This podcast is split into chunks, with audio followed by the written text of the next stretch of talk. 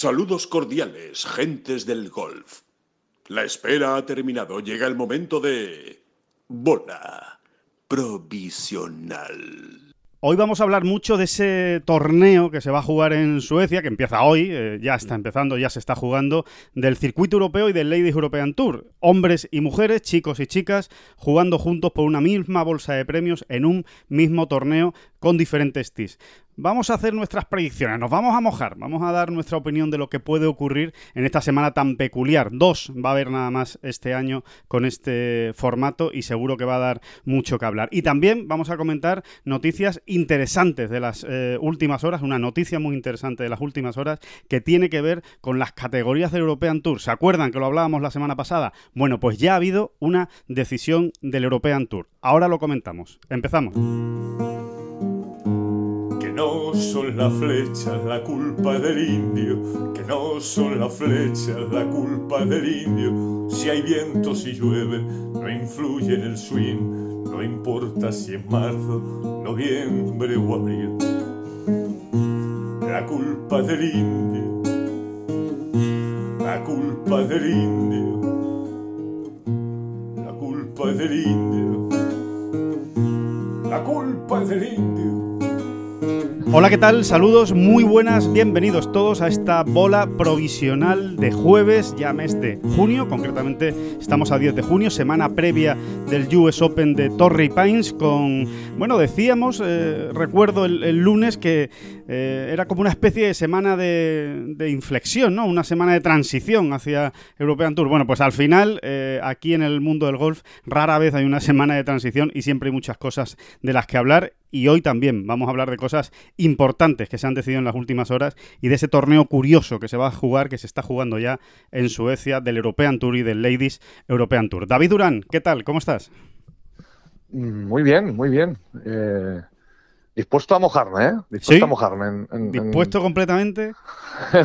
con las botas de agua, con el, con el impermeable, estás con todo perfectamente preparado, ¿no?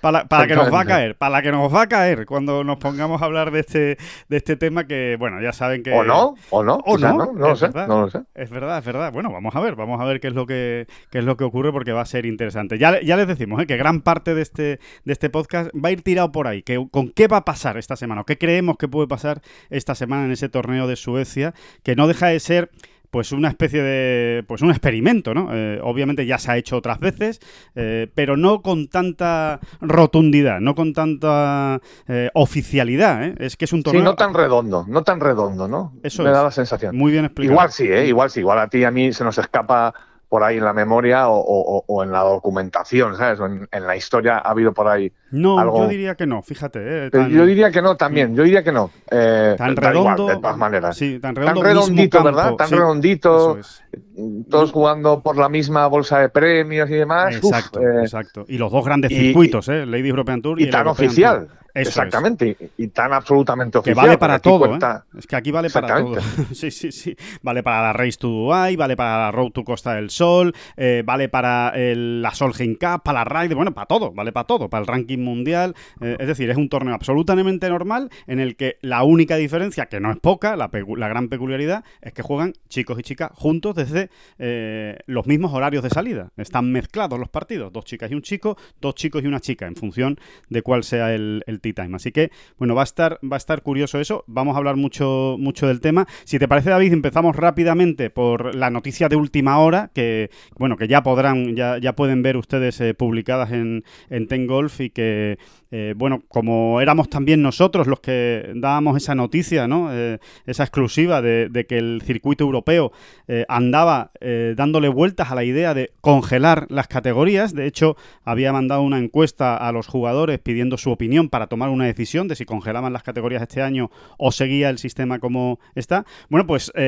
habemos papan. Ya ha habido, ya ha habido una decisión después de, de, esa, de esa encuesta. Keith Pelly la comunicó ayer de manera oficial por la tarde a todos los miembros del circuito pero a todos los jugadores, y definitivamente no se van a congelar las categorías. No se van a congelar las categorías. Va a haber una especie de híbrido, es decir, em, a grandes rasgos se mantienen eh, la clasificación de la Race to Dubai, se respeta el top 110 de la Race to Dubai de este año, es decir, aquellos que acaben entre los 110 primeros de la Race to Dubai este año tendrán la tarjeta completa y todos los derechos de juego el año que viene, y también se respetan los 20 ascensos del Challenge Tour al European Tour, es decir, no se toca el Challenge Tour y se mantiene exactamente igual de competitivo. ¿Cuál es la gran novedad? Por eso es una solución relativamente híbrida, pues que nadie va a perder sus derechos de juego, nadie nadie, o sea, ninguno de los que actualmente tengan una categoría en el circuito europeo el año que viene van a estar sin categoría, aunque queden el último, aunque no sumen ni un solo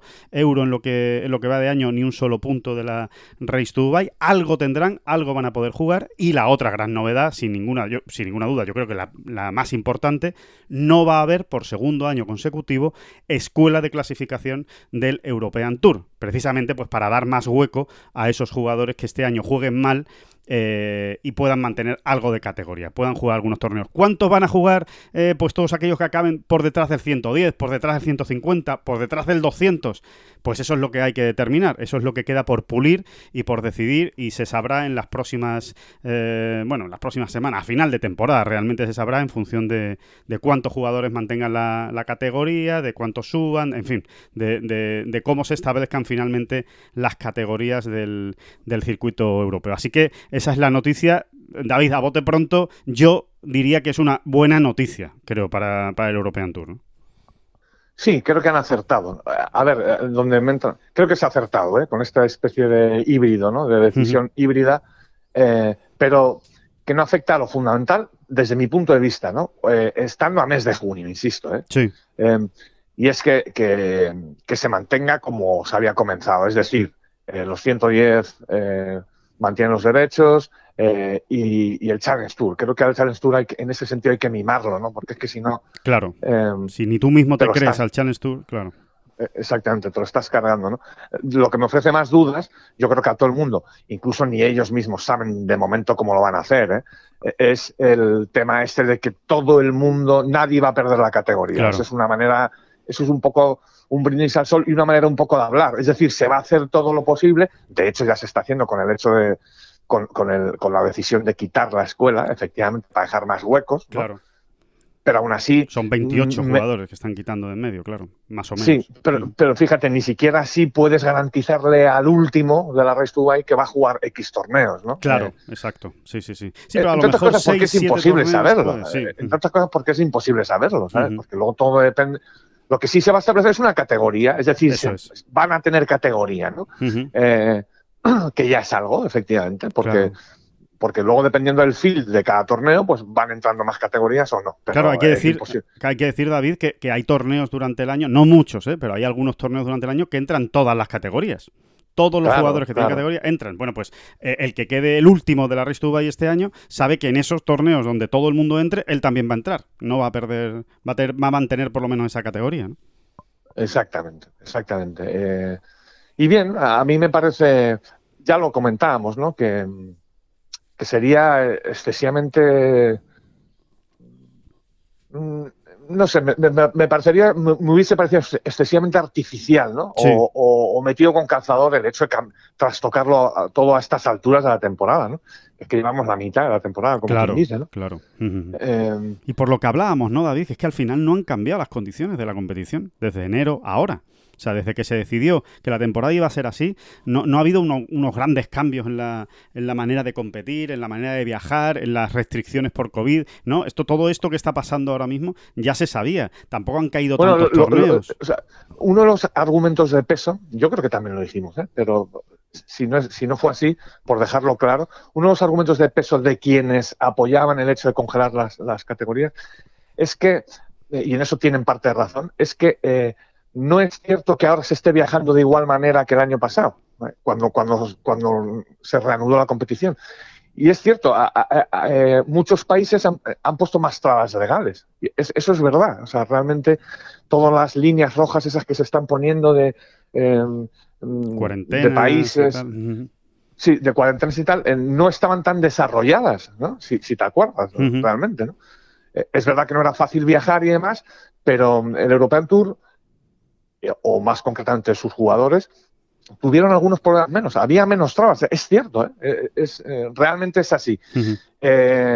¿Y eso en qué redunda? Bueno, pues redundaba en que efectivamente había un grupo más o menos amplio de jugadores que estaba teniendo muchos más problemas a la hora de, viajar y de competir, ¿no? de, ejercer su profesión, ¿no? para decirlo así en, de una manera muy, muy guay. Sí, sí, sí, sí, muy gráfica.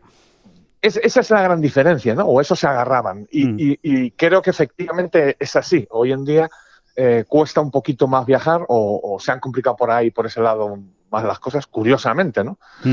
Eh, bueno, a mí me parece que, que de esta manera, yo no sé si va a salir todo el mundo contento, pero digamos que también el European Tour ha tenido la sensibilidad, entre comillas, de, atender ¿no? la demanda de gente que está descontenta. y, bueno, yo no sé, es, bueno, es un híbrido, no sé si va a colar del todo. Pero bastante sí, ¿eh? pero bastante yo creo que. Sí, pero yo, creo, que, bastante sí. más gente contenta que descontenta. Sí, por lo menos, pues exactamente, ¿no? Va a haber gente que, tenga todavía ahí un, horizonte un poquito más despejado el año que viene. Sí, eh, hay que decir que, eh, David, que la escuela, uy, la escuela, perdón, la encuesta, la encuesta que se hacía entre los jugadores no era vinculante, pero bueno, le, pero le damos los datos, porque ya, ya que los tenemos, pues eh, se los facilitamos.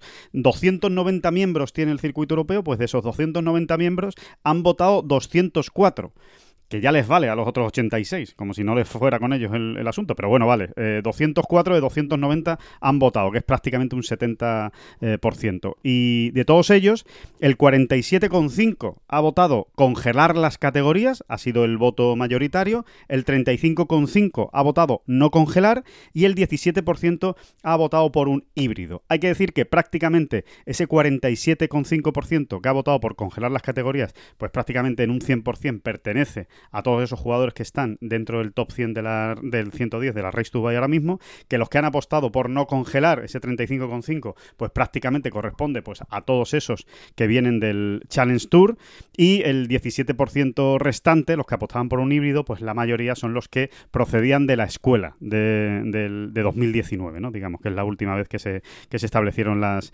categorías. Es decir, que al final eh, lo explica el propio Keith Pelly en ese correo que le envía a los jugadores, pues que al final la votación ha sido pues bastante como se esperaba, subjetiva. Es decir, que según los intereses de cada uno, pues cada uno ha ido votando, ¿no? Entonces, eh, en función de eso, pues ha tomado una decisión y hay que decir, por cierto, eh, también un punto interesante, que la decisión ha sido absolutamente personal, no consensuada con nadie, después de escuchar a todo el mundo, por supuesto, pero asume todo el coste o toda la responsabilidad de la decisión Keith Pelly, que toma esta decisión como CEO del circuito europeo y para no implicar a nadie más. Así que las quejas, ya saben a la oficina donde tienen que ir, eh, todo aquel que que no esté contento con esta, con esta determinación, pero finalmente el circuito europeo no va a congelar las categorías. Así que es, eh, por la parte que nos toca más, más de cerca, David, desde luego es una buena noticia tal y como se está poniendo el Challenge Tour para el golf español.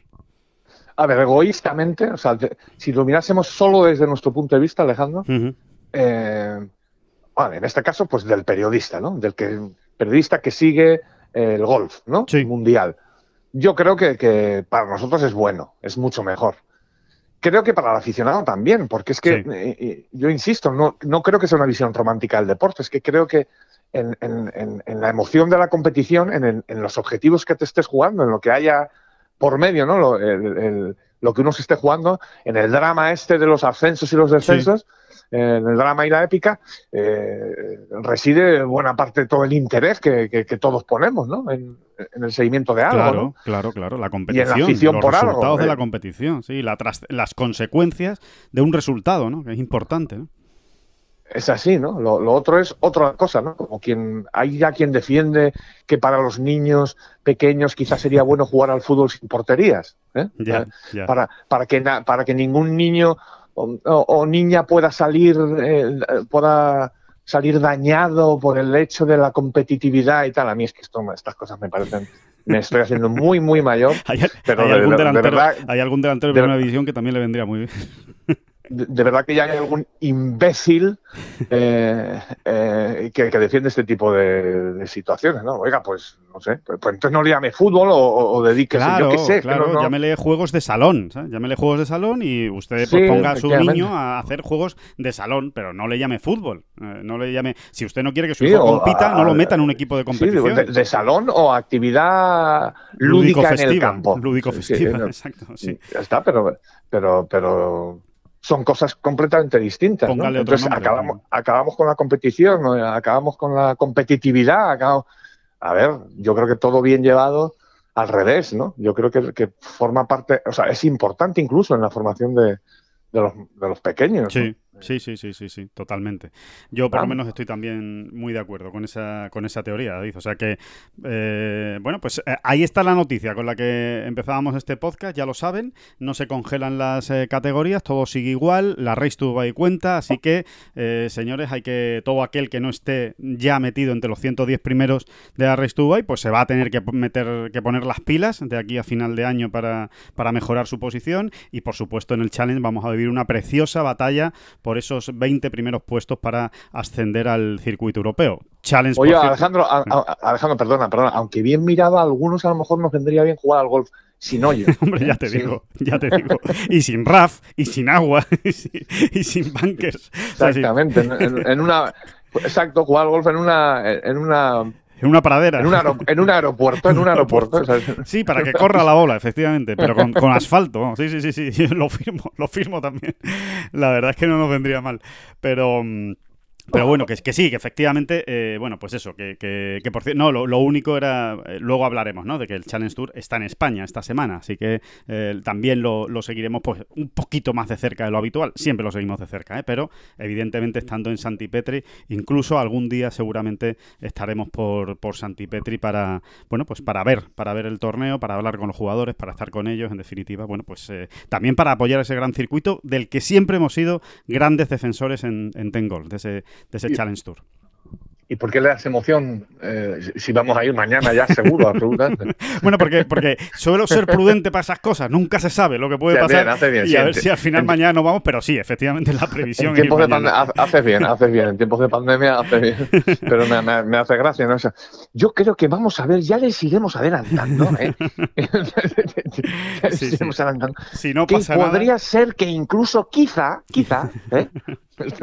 Sí, sí, señor, que vamos mañana. Que, que si no pasa nada, vamos mañana, efectivamente. Así que, que nada, que, bueno, con eso empezábamos y ahora vamos a continuar también con el circuito europeo eh, y vamos a hablar, por supuesto, de ese Scandinavian Mixed, ¿no? O, Mixed, eh, el, torneo que se juega en Suecia, del que son anfitriones Henrik Stenson y Annika Solenstam y en el que, bueno, pues eh, comparten titularidad esta semana el European Tour y el Ladies European Tour. Es decir, cuenta para los dos circuitos, ya lo hemos dicho, ¿no? A grandes rasgos, el asunto es que eh, el torneo se juega en Göteborg, por cierto, y el asunto es que eh, chicos y chicas, eh, mujeres y hombres, salen desde el. Desde, juegan el mismo campo, perdón, juegan el mismo campo por la misma bolsa de premios, por el mismo trofeo, y habrá un solo ganador. No va a haber un ganador femenino y un ganador masculino. O sea, va a haber simplemente un ganador que será el que se lleve pues el cheque principal y por supuesto ese trofeo a casa. Entonces, em, el asunto es y ahí es, y este es el debate, ¿no? Que vamos a poner encima de la mesa, David. Em, ¿Quién va a ganar? ¿Quién creemos que va a ganar esta semana? ¿Va a ganar una mujer o va a ganar un hombre? sin ninguna duda es el gran aliciente de esta semana. Vamos a dejarnos de tonterías. O sea, esto es eh, el gran, vamos a llamarle interés, sí, motivación, aliciente, morbo, si quieren incluso, ¿no? De ver, de ver cómo va a ser esta, esta competición en la que recordemos la única diferencia, que no es poca, pero la única diferencia que hay entre el campo que juegan ellos y el campo que juegan ellas es el metraje, la distancia. Eh, las chicas van a jugar un campo unas, unos 800 metros más corto. Aproximadamente 800 metros, ya va a depender de dónde se pongan los tis, obviamente cada día y de cómo preparan el campo en cada jornada. Pero aproximadamente unos 800 metros más cortos. 6.400 metros van a jugar los chicos, unos 5.600 metros van a jugar eh, las chicas. Así que ahora es cuando llega el momento de mojarse. David, ¿tú qué crees? ¿Que va a ganar un chico o que va a ganar una chica? A ver, es que yo creo que aquí y lo explico, ¿eh? O sea, voy a, voy a razonar un poco mi argumento. eh, yo creo que en realidad hay dos debates. Está este primero, que lo acabas de plantear, y que es el más. Eh, el primero, o sea, el primero que. Bueno, pues porque, porque es una semana, por, por, por, lo peculiar del torneo y demás, eh, y que los tenemos ahí a, todos jugando juntos, ¿no? Pero esto nos lleva a un debate un poquito más profundo y más delicado, o, donde sí, donde sí van a, donde sí puede haber más, picante. A saltar más sí, sí, puede haber más chispa. Que es el de ¿quiénes juegan mejor al golf? ¿Los hombres o las mujeres? Ojo, a esos niveles, ¿eh? O sea, eh, eh, mm, no estoy hablando del campo aficionado, ¿vale? Claro. Entonces, como yo creo que juegan al golf mejor los hombres que las mujeres, muchísimo mejor, muchísimo mejor. Lógicamente, Em, paso a la primera cuestión y, si soy coherente debería decirte que esta semana creo que va a ganar un hombre.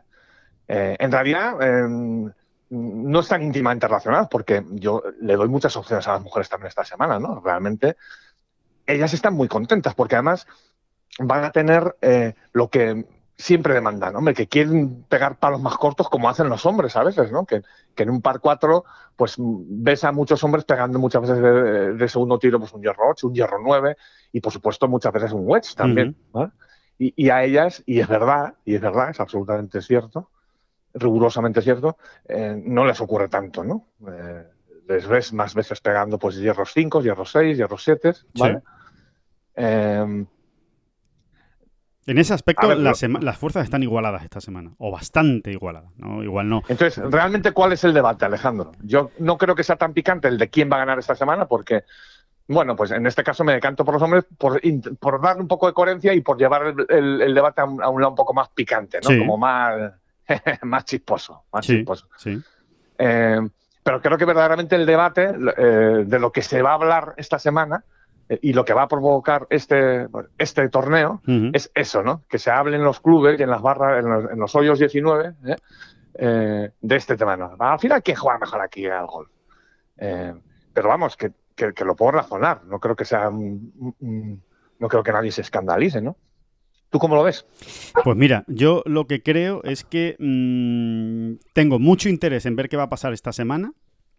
Eh, tengo mucho interés en, en ver si realmente, o sea, yo a bote pronto eh, tengo un argumento muy parecido al tuyo. Es decir, yo creo, estoy convencido de que los chicos juegan mejor que las, que las mujeres. Eh, los hombres juegan mejor que las mujeres al golf. Eh, lo creo, sinceramente. Creo que entrenan más, que le dedican más horas, que llevan más horas de su vida desde que son muy pequeños dedicados pues prácticamente y exclusivamente a entrenar y a, y ser cada día mejores y a pasar más tiempo en el, en, el, en el campo de golf, pasan más tiempo en el gimnasio. Al menos eso es lo que nos nosotros hemos visto también, es nuestra experiencia, o por lo menos lo que yo he visto, eh, nuestra experiencia particular en los, en los torneos, con lo cual yo creo que tienen más potencial eh, los hombres que las mujeres para, para jugar al golf.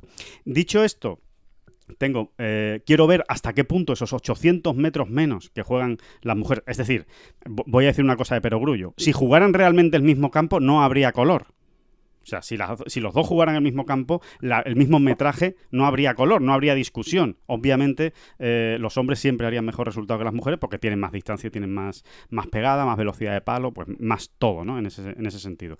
Pero quiero ver realmente cómo influyen esos 800 metros menos eh, en el campo a la hora de los eh, resultados, ¿no? Porque realmente no, digo que, realmente si al final las eh, mujeres van a tener palos muy cortos y van a tener hueches, eh, y, los, y los chicos también van a tener hueches, bueno, pues al final va a ser casi un campeonato de wedge y pad. Va a ser un campeonato de approach y pad. Ahí las diferencias evidentemente se tienen que igualar. Por narices, las diferencias se tienen que igualar. Y si, siendo un campeonato de este estilo, es decir, de wedge y pad, de approach y pad, eh, approach corto y pad, y acaban arrasando, vamos a llamar entre comillas, eh, los hombres, es decir, si ganan por goleada a los hombres estas, eh, a las mujeres esta semana, desde luego eh, creo que, se, que, el, que, el, varapalo va a ser importante para el Ladies European Tour. Por eso tengo realmente mucho interés en ver cómo, cómo aguanta la, la competición las mujeres respecto a los hombres, porque Hay nivel, ¿eh? Es muy interesante. Hay nivel. Es muy interesante y además eh, creo que, es, que, en ese sentido está bien preparado. Está bien organizado y preparado el campo. ¿eh?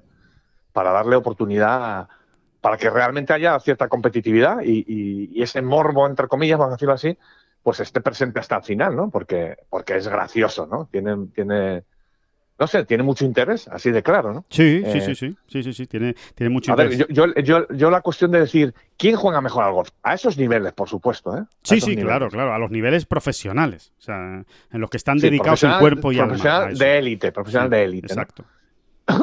Perdón.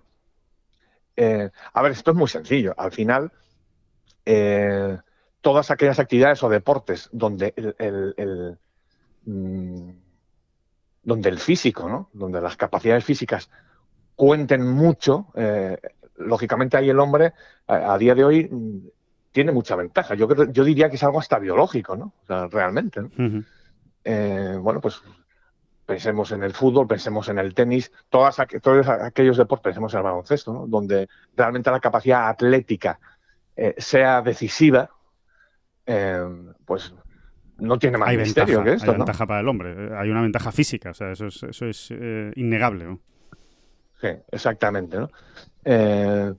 y no tiene más. No es, no es solo una cuestión de distancia. ¿eh? Ahora que si hablamos ahora concretamente de golf, que, que también, que también, porque lógicamente si le pegas más fuerte y, tienes palos más cortos, esto, esto es una evidencia que, tenemos todos todo muy claro. No, es simplemente que al tener más velocidad de palo, tú, también puedes parar, mandar la bola más alta, seguro, eh, puedes eh, pararla mejor realmente, ¿no? Puedes crear más, más tipos de spin o, más spin, más control al final. ¿no? Sí, aprochas con más control también, eh, alrededor de green, eh, todo, todo, son, son, son muchas cosas. Son, eh, las sacas mejor desde el RAF, al tener un poco más de, al tener más potencia, es decir, son, son muchas ventajas añadidas ¿no? En, en, las cualidades físicas. Ya está, no tiene, no tiene más. O sea, al final lo que parece muy morboso tampoco lo es tanto, ¿no? es como poner a jugar a Nadal ahora que está... Claro, claro ahora que está en semifinales otra vez el, muchacho de Roland Garros, mm, pues poner a jugar a Nadal con la número uno del mundo, ¿no? Eh, es que no hay color, no, no, en tenis todavía mucho menos, ¿no? Claro. No, eh, bueno, sería como en golf, ¿eh? Es que en golf, si, las, si los pones a jugar en el mismo campo, no habría color tampoco. Es que no lo habría. O sea, eh, tú pones a eh, pues no sé, eh, pones a Invi Park, por ejemplo, a jugar con Dustin Johnson, el mismo campo, con las mismas distancias, y no hay color. No puede competirle Invi Park a Dustin Johnson. No puede, simplemente. Es que, es que no hay manera. No hay manera. O sea, si le pones el mismo campo, eh, insisto, eh, ahora, ya si les cambia las condiciones de juego, pues claro, ya, ya entonces sí, ya sí es posible porque estás equilibrando, ¿no? Estás creando ahí un, una... estás equilibrando las fuerzas, eh, digamos, ¿no?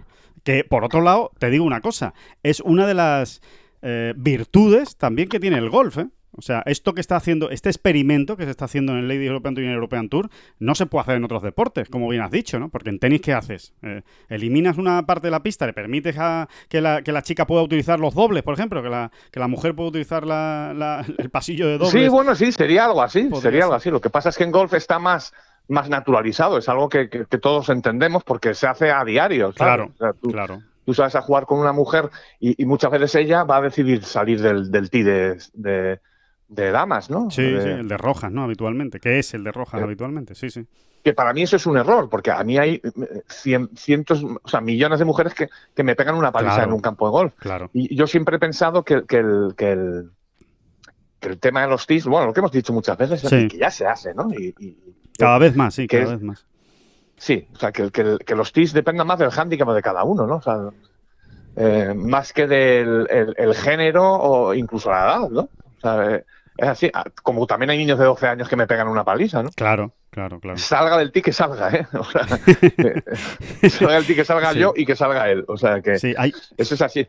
Debería depender más de las capacidades, o sea, de, lo bueno que sea uno, o sea, del hándicap al final. Claro, ¿Eh? claro. Mira, hay una, hay una cosa curiosa, eh, o bueno, una cosa interesante dentro del, em, de la preparación del campo, ¿no? de la que vamos a hablar. Eh, es un campo que, tiene cierto RAF, pero tampoco demasiado, no, no, tiene, no tiene mucho RAF. Si tiene hierbas un poco más altas, sí la dispersión es más grande, es decir, si pierdes calle por, por bastante, pues sí te puedes meter realmente en un lío. Si no la pierdes por mucho, no te metes en un lío. Pero sí hay un detalle en la preparación importante que es los greens, según nos han contado esta semana, están muy firmes y están rápidos. Y obviamente eso, pues como decías antes David, como tú explicabas, en teoría y en la práctica eh, favorece a, las, a, los chicos, a, los hombres, porque tienen más facilidad para darle altura a la bola, con lo cual en unos greens firmes y rápidos la pueden parar. Eh, altura y control, sí, sí, efectivamente. Exactamente, cuanto, más haces trabajar a las estrías, más teóricamente, ¿no? Eh, hablando así en general, ¿no? Porque también el descontrol del spin es algo que, los jugadores tienen que medir mucho, ¿no? Pero bueno, hablando así en general, cuanto, cuanto más alegría, cuanto más haces trabajar las estrellas del palo, más control tienes. Eso es así, ¿no? Claro. Y también, por supuesto, ¿no? Eh, eh, y eso tiene que ver directamente con la potencia, con la velocidad de palo. Si es que tampoco tiene mucho misterio. es un tema físico, vamos, que no, que no, que no, hay, que no, que no hay más. Mira, eh, simplemente por un apunte, David. Eh, llevamos de juego pues prácticamente 7-8 hoyos de la primera ronda del turno de mañana. Eh, entre los 8 primeros clasificados, que están con menos 2, hay seis hombres y dos mujeres. Eh, las dos mujeres son Eleanor Gibbons y Sarah Schober. Son las dos mujeres y seis eh, hombres. Así que, bueno, de momento. Eh, sí, pero bueno, hace, diez minutos, mm. hace diez minutos está más igualado. ¿eh? O sea, esto. Mm, sí, sí, vamos, que, va a ir así, ¿no? Va a ir así. Yo creo que sí, que sí se van a meter un, un grupito de mujeres ahí. Eh, a disputar hasta el final. No sé, me da la sensación de que sí, ¿no? Sí, va a ser interesante. Y va, a ser interesante. Y va a ser muy divertido. y divertido, sobre todo, ¿no? Que al final es lo, es lo que se persigue. Claro, habrá que mirar, pues, eh, por ejemplo, el porcentaje de cuántas pasan el corte, cuántos lo pasan entre ellos. Hay que decir que son los mismos, ¿eh? el mismo número de jugadores y de jugadoras, que hay un corte con las 65, con los 65 primeros eh, después del viernes. En definitiva, es un torneo absolutamente normal del Ladies European Tour o del European Tour, con la diferencia de que juegan juntos. Así que, bueno, vamos, vamos a ver qué ocurre. Sí.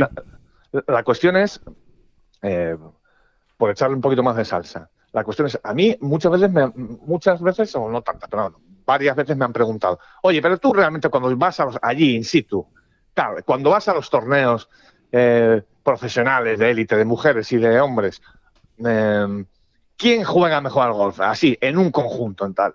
Eh, viéndolo, eh, no hace falta ni estar in situ muchas veces no tiene color. se puede ver, por la tele se puede ver perfectamente.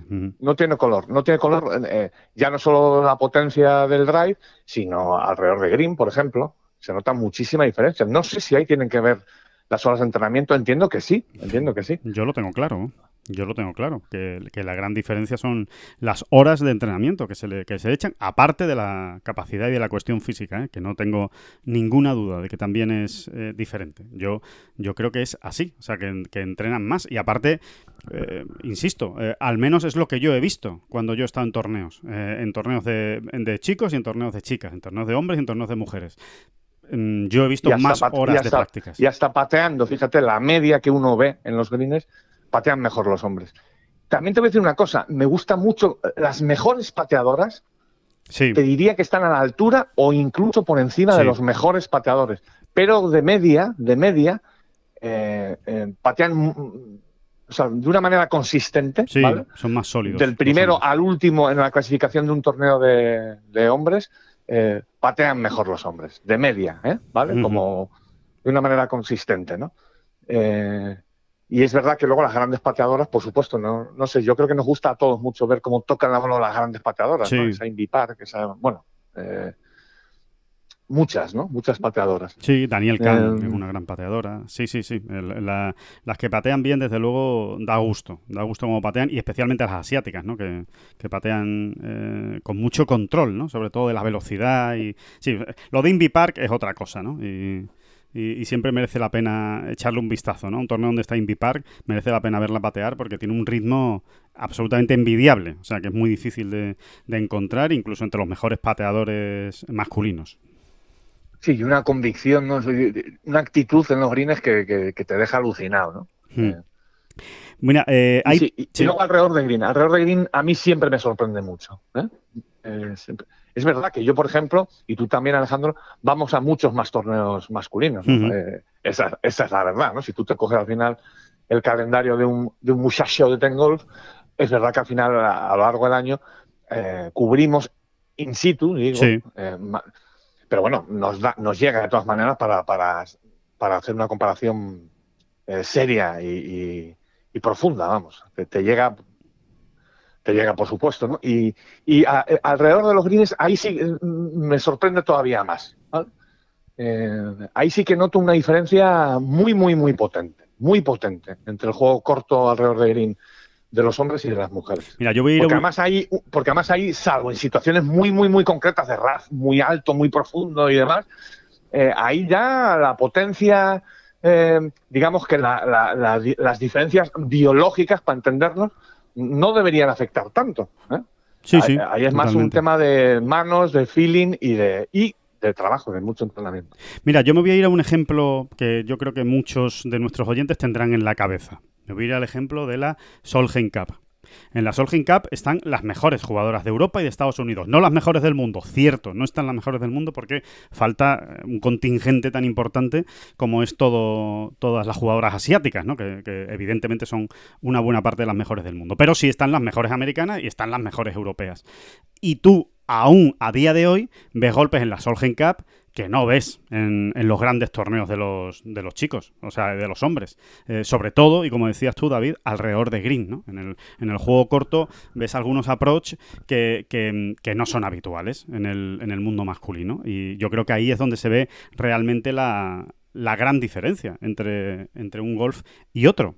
Entonces, a partir de ahí, bueno, pues vamos a ver, vamos a ver qué ocurre, qué ocurre esta semana. O sea, va a ser, va a ser divertido, realmente va a ser divertido. Va a ser divertido hasta qué punto va a estar igualado, hasta qué punto, a ver, pues eso, a ver, a ver cómo acaba, ¿no? La, clasificación. Hay que decir que ya se hizo un experimento parecido, pero ya decimos, no tan redondo como explicábamos al principio. ¿eh? Eh, recuerdo un torneo que se jugó en Jordania, el Jordan Mixed, que eh, jugaron tres circuitos diferentes. Jugaron el Ladies European Tour, el Challenge Tour, en ese caso no era el European Tour, y el eh, Senior, eh, que en aquel caso creo que se llamaba Stage y ahora se llama el Legends Tour, ¿no? Bueno, pues eh, los seniors, las chicas y el Challenge Tour. Bueno, acabó ganando un jugador del, del Challenge Tour, eh, pero es verdad que hubo bastante competencia, ¿no? Eh, incluso los seniors también, cada uno salía desde su propio tee, los seniors salían desde un tee, las chicas desde un tee y los chicos desde otro. Eh, bueno, y hubo, hubo, evidentemente, la mayoría de los jugadores que pasaron el corte fueron del, Challenge Tour, pero sí hubo bastante igualdad y hubo, y hubo chicas, concretamente Megan McLaren, recuerdo que estuvo compitiendo por la victoria hasta el final. Vamos a ver si el domingo vemos una mezcla de jugadores y de jugadoras compitiendo por la, por la victoria. Yo, a bote pronto, ¿eh? yo, a bote pronto diría que no, fíjate. Yo a bote pronto creo que la victoria el domingo se la van a jugar dos, tres, cuatro, cinco chicos.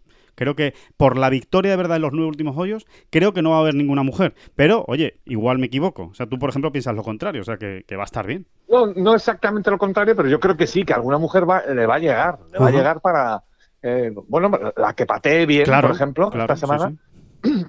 Dentro de, las que van ordenadas de Tia Green, siempre va a haber muchas, la que, la que tenga una semana inspirada en los greens va a estar ahí, va a estar en la pelea, estoy convencido. Claro. Estoy convencido.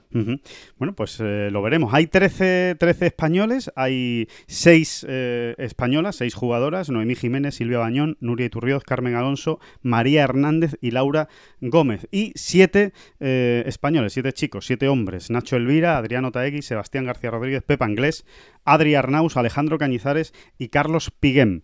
Eh, bueno, pues vamos a ver qué es lo que ocurre. Un millón. Bueno, eh, hay que decir una cosa, David, simplemente por, por matizar, ya todo el mundo se lo imaginará, pero por, por dejar el, dato encima de la mesa, es un torneo muy, muy importante para el Ladies European Tour, porque eh, la bolsa de un millón. Claro, claro la bolsa es un millón de euros, que es el mínimo del circuito europeo masculino, pero es casi el máximo del circuito europeo femenino. O sea, es la segunda mayor bolsa por la que compiten este año. O sea, está por encima, por ejemplo, de las Aramco Series millonarias saudíes, bueno, no llegan a esta cifra porque ahí lo que se reparte es un millón de dólares, en este caso es un millón de euros, ¿no? Eh, así que solo hay un torneo en el año que reparte un poco más, que es un millón doscientos y pico mil eh, euros de bolsa de premios, y que tiene el mismo formato que este, que se va a jugar en Irlanda del Norte, eh, que es el, bueno, es el torneo que, que auspicia o que promueve Niall Horan, el, cantante, el amigo de Rory McIlroy, se juega en Irlanda del Norte y nuevamente se va a repetir esta misma fórmula, ¿no? De eh, chicos y chicas eh, compitiendo juntos por una bolsa de premios. Así que es un torneo en el que le puede cambiar la vida a cualquier jugadora que lo haga bien esta semana en el Ladies European Tour por la cantidad de puntos que puede sumar. Y ya pensando en la Solheim, ni te cuento, David, lo que puede, lo que puede suponer. Por supuesto, hablando del calendario regular siempre. ¿eh? Sí, claro, perdón. Enviando los grandes y demás. Claro, pero sí, sí, yo creo que, se, mm. creo que no, no, creo que se ha entendido perfectamente. Vamos. Sí, sí, sí, pero eh, pero va a estar, va a estar, va a estar bien, va a estar bien. A ver qué, a ver qué nos encontramos y lo, iremos contando. Hay, hay, ganas ya de que llegue ese podcast del lunes para, para hablar de lo que haya ocurrido esta semana en, en Suecia. Desde luego, desde el, visto, desde el punto de vista de marketing y desde el punto de vista promocional, es un acierto, porque desde luego se va a hablar de esta, de esta cita y ojalá se mantenga ¿eh? en el calendario. A nosotros, o a mí por lo menos me gustaría, porque creo que es una, que es una buena iniciativa y, y pone al golf en el foco. Estoy convencido de que el golf esta semana precisamente por esta fórmula, va a salir más en informativos eh, a nivel general, eh, noticias a nivel general, no informativos deportivos, obviamente, exclusivamente, que otras semanas del año, precisamente por esta, por esta circunstancia. Así que, bueno, ya lo veremos. Em, del circuito europeo al PGA Tour, David. Esta semana eh, tenemos el mitiquísimo Palmetto Championship, ¿eh? torneo que se, que se estrena en el calendario, que sustituye al RBC Canadian Open, que era el que tenía que jugarse esta semana, pero hace tres meses se suspendió por el COVID, por la situación en Canadá. El gobierno de Canadá decidió que no, que todavía no están preparados para eh, acoger un torneo de este calibre y sin público. Así que, bueno, pues rápidamente el PGA Tour buscó una alternativa y se va a jugar en el Congari Golf Club en Carolina del Sur. Un auténtico campazo. O sea, todos los jugadores que ya han tenido la oportunidad de jugarlo, se estrena por supuesto en el PGA Tour, no se había jugado nunca antes en el circuito americano, y de momento lo que van diciendo todos los jugadores eh, es muy bueno. Eh, es un campo eh, muy bonito desde el punto de vista estético, que, bueno, más o menos vienen a decir que recuerdan a los campos de Melbourne ¿no? y, de, y de Australia, esos campos de... Del, sí, bueno, fue, diseñado con esa filosofía. Exacto.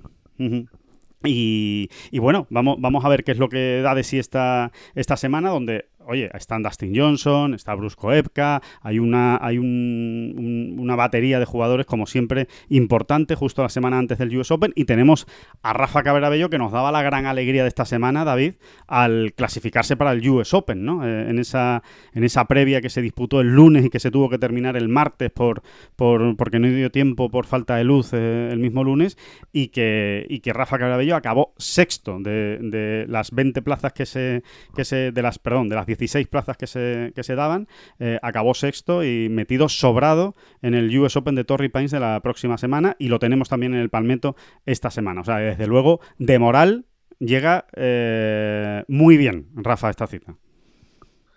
Llega muy bien y dice mucho, ¿no? De Rafa. No es, no es un piropo gratuito, ¿eh?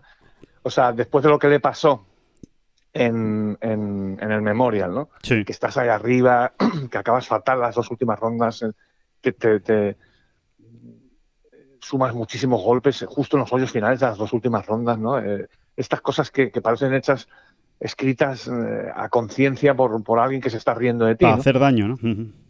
Eh, y el tipo no, no, no, te creas que sufrió mucho, ¿no? el tipo sale de allí, se va a jugar una previa, es verdad que estaba muy bien dispuesta allí en Columbus, muy cerca, ¿no? Muy cerca de, de, de Milfield Village eh, de donde estaban, vamos. Y, pero hay que ir, ¿no? Hay que, hay que estar... Eh, No, como, lo digo porque como nos andamos preguntando, vamos a ver si Rafa aguanta, ahora es el momento, paciencia, porque su hmm. juego ha mejorado. Bueno, pues mm, mm, nos va despejando incógnitas a marchas forzadas, ¿no? Eh, llega allí, este tipo de previas ya sabemos cómo son, es muy complicado porque en el momento en el que... A 36 hoyos en, un, eh, eh, en el momento en el que te pegas una buena liada, realmente ya mm, te estás quedando sin opciones y lo sabes y eso te sigue afectando, o sea, te afecta ya para los hoyos siguientes. Es muy complicado este tipo de previas, porque realmente no te puedes permitir grandes despistes grandes despistes eh, y prácticamente ningún desastre gordo, ¿no? Claro. Y, bueno, pues de qué manera se metió, ¿no? además Rafa está muy, muy contento, ¿no? sí. Sí, sí, sí. Esto, le obliga a seguir jugando realmente, porque no, va a parar. No va, a parar, él, claro. Él la semana del US Open, en teoría, la tenía un poco ahí como de, de, descanso, vamos a decir, o de parón, ¿vale? Porque su objetivo es el que es, que es eh, jugar todo lo que se le ponga por delante donde pueda sumar los puntos necesarios para salvar los derechos de juego del PGA Tour.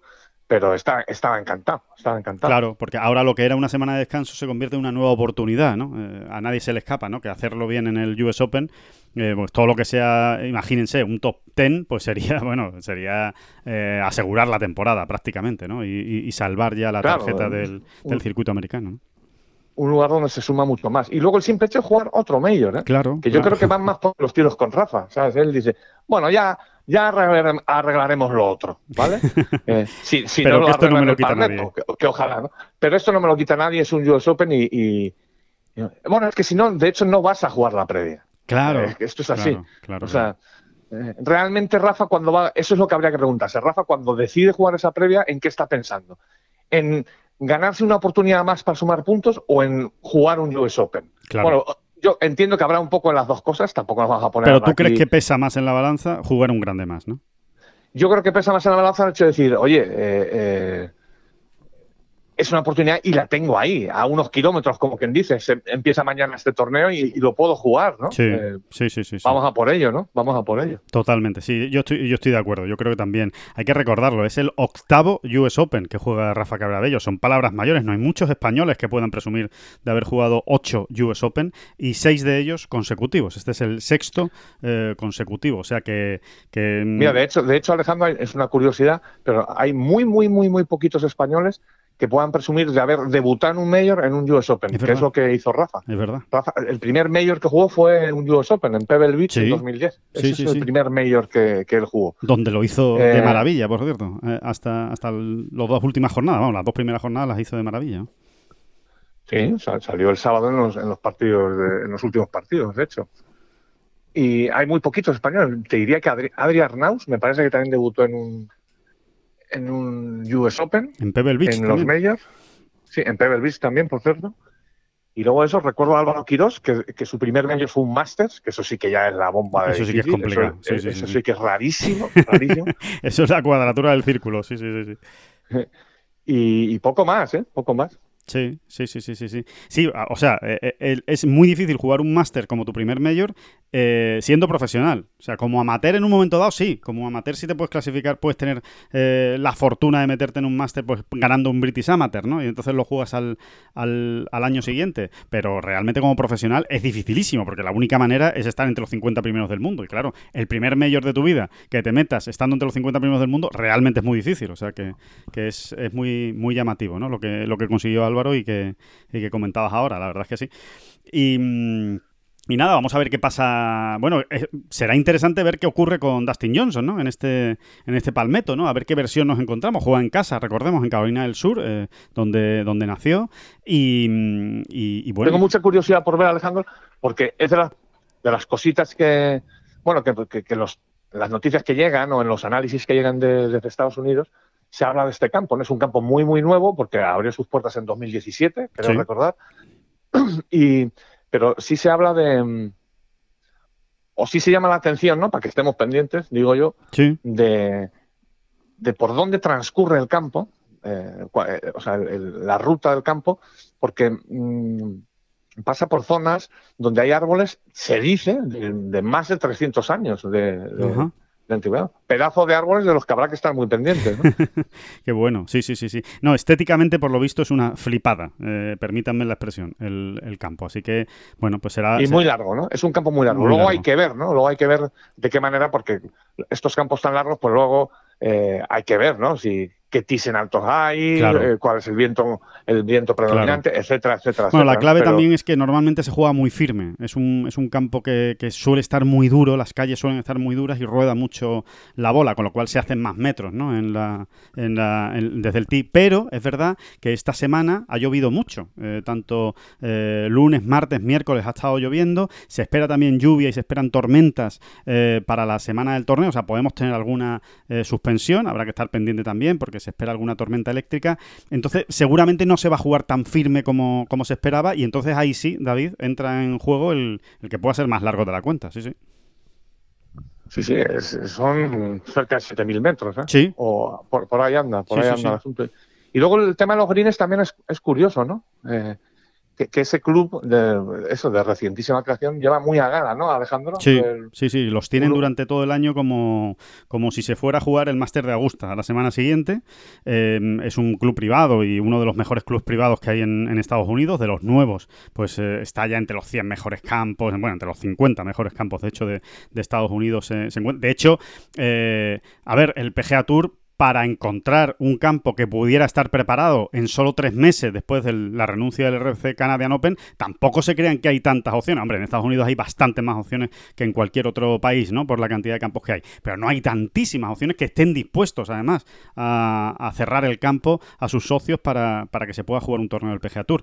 Eh, con lo cual, evidentemente, se han ido a uno de los campos eh, principales de Estados Unidos. Y como decía, los greens, pues están muy rápidos, son muy movidos y sobre todo tienen unas zonas de escapatoria que realmente impresionan. ¿no? Eh, lo decía Kevin Kirchner, que es eh, socio de este club, embajador de este, de este club y que suele entrenar aquí en el Congari, eh, decía que va a sorprender mucho a los jugadores que cada vez que se falle green, las escapadas te pueden tirar la bola a 40, 50 metros y que hay muchas maneras de jugarlo. Se puede jugar pateando, se puede jugar por arriba, por bajo.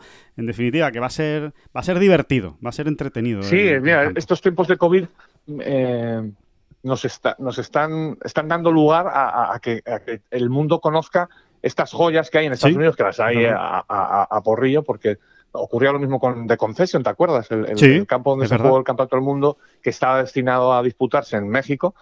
Y lo mismo, hubo que buscar una, una sede rápido y corriendo y, eso, había que buscar un campo que ya en, sí mismo, en el día a día, te esté ofreciendo unas condiciones eh, de campeonato de megacampeonato, ¿no? Sí, sí, sí, totalmente. En Estados Unidos los tienen, ¿no? Totalmente. Y, es que, es yo creo que nos encantó a todos, nos, encantó, nos, encantó a todos aquel campo de Florida, ¿no? Sí, sí. Y dices, ¿esto de dónde ha salido, no? Es un, es un, gran apunte, porque es verdad. O sea, la pandemia nos está permitiendo ver eso, ¿no? Eh, campos que, que, no conocíamos y que de repente dices, ¿y este por qué no está en el PGA Tour?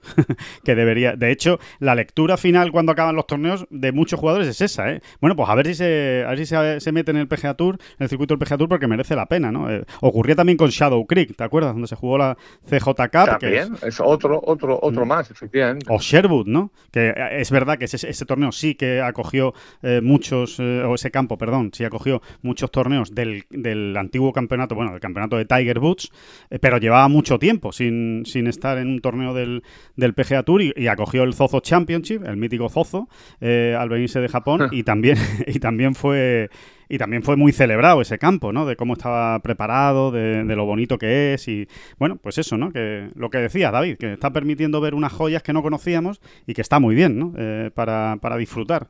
Eh, cada semana. Así que eso es lo que vamos a ver en el Palmetto Championship, que yo reconozco que me encantaría tener en mi palmarés ese, ese, torneo, con ese, con ese nombre. Me gusta, me gusta, me parece muy... Suena muy bien en español. Igual eh, para los ingleses o para los americanos no es tan sonoro, pero en, español la verdad es que suena, suena muy bien.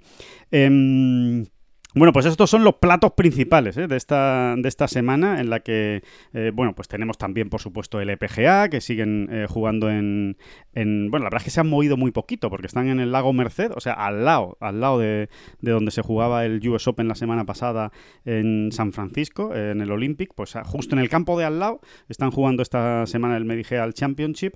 Bueno, la curiosidad es que hay dos españolas, que una es Azahara y que la otra es Luna Sobrón, no compite esta semana Carlota Ciganda. Y y poco más. O sea que, vamos a tener torneos. Bueno, por supuesto, vamos a tener el Alps, tenemos el PGA Tour Champions con Miguel Ángel Jiménez. Bueno, estaremos pendientes toda la semana de todos estos torneos. Y por supuesto, tenemos el Challenge Tour en Santipetri, del que ya les hemos hablado, de que por supuesto eh, estaremos muy pendientes porque los españoles lo están haciendo muy bien en el Challenge Tour. Y por qué no, con este refuerzo que se ha conocido esta semana, que se ha conocido en estas horas, ¿no? Y que les decíamos al principio de este podcast, van a subir 20 jugadores del Challenge Tour al European Tour, tal y como estaba previsto, pues todavía con más ganas, con más ánimo con más entusiasmo, se van a afrontar esta, estas dos semanas seguidas en Santipetri. ¿eh? Eh, se juega esta semana y se juega la semana que viene, el, Challenge de España y el Challenge de, Cádiz. Así que, que bueno, que, a disfrutar, que hay muchos españoles y a ver si lo hacen muy bien, David. Sí, hombre, yo creo ya, ya hemos dicho ¿no? que estos 15 días que vienen de golf en Santipetri, Challenge de Cádiz, Challenge de España, eh, Hombre, puede ser determinante, no sé si es, no sé si es determinante la palabra, eh, pero, pero sí muy de mucho peso, muy importantes, ¿no? ¿Por qué? Bueno, pues porque casi parece lógica, aunque no tiene por qué ser así, ¿no? Pero casi parece lógica pensar que va a haber un nutrido grupo de españoles eh, con opciones de triunfo ambas semanas, ¿no? Eh, y bueno, pues eso al final automáticamente claro. incide en, en, el ranking, ¿no? al final todos los que acaban ahí arriba, pues van a subir como la espuma en el, en el ranking del Challenge Tour. Y es, claro, fíjate la importancia que tiene, ¿no? Eh, ya lo vimos, ¿eh? El año pasado, cuando se jugaron estos dos torneos allí, todo lo bueno que trajo para el golf español aquello, ¿no? exactamente, fue, fue decisivo, fue decisivo, decisivo, por ejemplo, para que Pepa Inglés consiguiera la tarjeta ¿no? del, circuito europeo este, este año. Así que fíjense si es eh, importante. Y además ya son dos años seguidos en Santipetri. Nos gusta que, que, las, eh, que las sedes y que los campos eh, españoles apuesten a largo plazo por torneos, ya sea del European Tour o del Challenge Tour, ¿no? Como el caso de Tenerife, de Canarias o de Santipetri. Bueno, pues ya son dos años seguidos, ¿no? Jugándose allí eh, dos, dos, semanas consecutivas torneos y eso, eso desde luego es muy bueno para, para la zona ahora que esperemos en breve se vaya revitalizando el turismo. Eh, por cierto, David, eh, terminamos con recordando, recordando que esta semana regalamos también dos invitaciones para el Audi 4 Cup Team, para el circuito de Audi, ese bueno, es eh, espectacular plataforma de golf eh, amateur, el mejor circuito amateur de, España. Bueno, pues eh, las regalamos en Golf Entre Pinos, en Valladolid. Dos invitaciones para jugar al golf en el Golf Entre Pinos en Valladolid. Eh, lo único que tienen que hacer es exclusivo para nuestros suscriptores, así que nuestros suscriptores lo único que tienen que hacer es responder a una pregunta. La pregunta es muy sencilla esta semana, David, lo hemos puesto muy, muy, muy fácil, que es ¿cuántos golpes de ventaja tenía John Ram en el momento en el que eh, le comunicaron el positivo por COVID y por tanto eh, le obligaron a retirarse del Memorial Tournament. Es decir, cuántos golpes de ventaja tenía John Ram después de la tercera jornada del eh, Memorial. Si se sabe la respuesta, si es suscriptor de Ten Golf y si por supuesto quiere jugar en Valladolid este fin de semana, este sábado concretamente, 12 de junio, pues solo tiene que responder a esa pregunta al correo redacción arroba ten-golf.es. Redacción arroba ten-golf.es. Y una de esas invitaciones, son dos, puede ser suya. Así que no deje pasar esa oportunidad de jugar al golf en uno de los mejores circuitos de, España. Y nada más, eh, David, que, eh, vámonos a, ponernos a ver ya eh, ese Scandinavian Mix, el, Challenge de Santipetri, Palmetto, todo lo que hay este fin de semana, pues para seguir contándolo el, el próximo lunes. Que, mm, pues vamos a ello, vamos, a ello. Vamos a ello, que muchas gracias a todos por estar ahí, por acompañarnos y que nos volvemos a, escuchar el próximo lunes. David, muchísimas gracias. A usted, las gracias a usted. Son las flechas la culpa del indio, que no son las flechas la culpa del indio. Si hay viento, si llueve, no influye en el swing no importa si es marzo, noviembre o abril. La culpa del indio, la culpa del indio. La culpa del indio. La culpa del indio.